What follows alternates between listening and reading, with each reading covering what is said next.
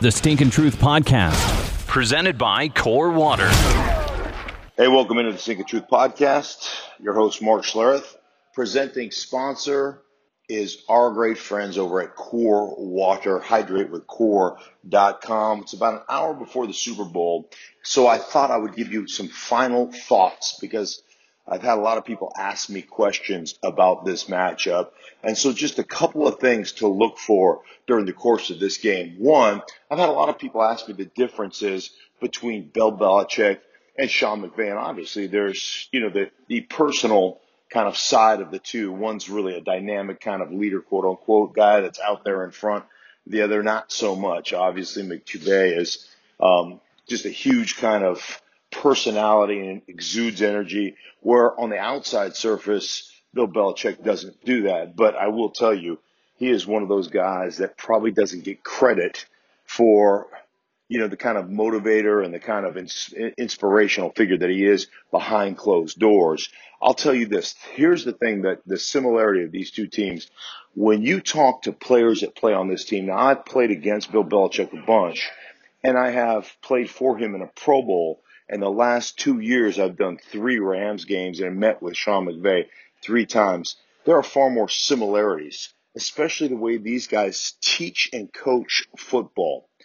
Um, I just think those teams, when you talk to their players, they'll tell you, or we, they they have a better base knowledge because of the guys that they have played for, because of Belichick and because of Sean McVay, that their base knowledge of football has grown immensely because of their coaching. It's not just enough to tell you what to do, but they want to tell you how to do it, why you're doing it, and how eventually it's going to win you a football game.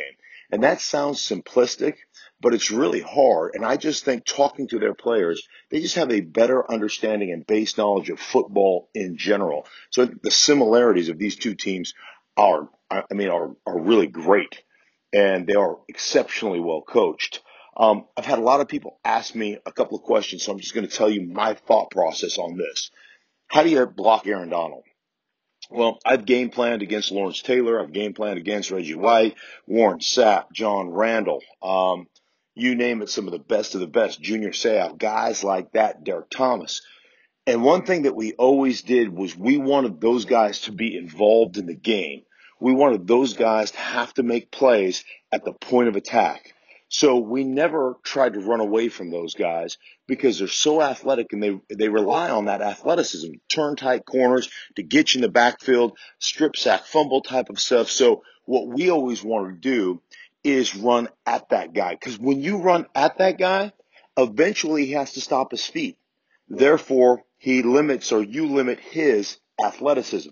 So don't run away from him, run at him if I'm facing Aaron Donald, I'm doing everything in my power to give him as many looks at the point of attack as possible. So, you know, I influence with a guard and I trap him with the other guard. Now I slide the tight end across the formation and ear hole him on the inside with a wham block.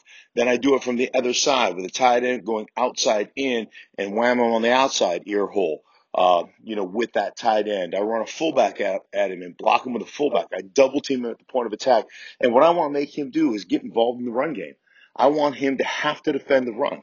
I want him to have to stop his feet and make tackles. And even as for, even if it's a, a tackle for no gain or a yard or two yards, what that's going to help me do is block him in play action. So if I get a five step drop with no hitches and I know my quarterback's going to get rid of it quick, I can upkick him. I can jump him and show run, even though it's a pass.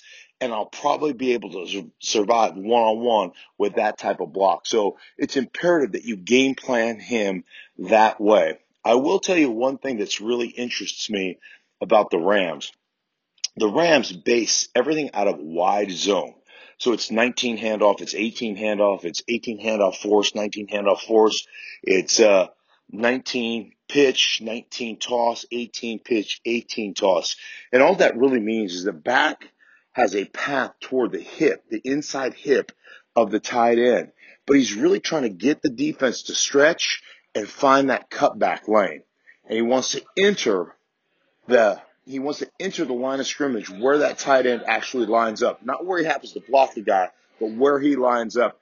And one issue the Patriots have had is stopping the wide zone blocking scheme. They've always had a difficult time doing that. So much so that when Eric Mangini left the league and came to work for ESPN with me for a couple of years, he pulled me aside one afternoon and I did about a two hour tutorial on what we try to do when it comes to zone running. So I really feel like if the Rams can can solidify that, they can get their backs going. All that play pass stuff, all the play action boot keep stuff, that becomes a very pivotal part of the game plan. Um, the New England Patriots have played exceptionally well up front.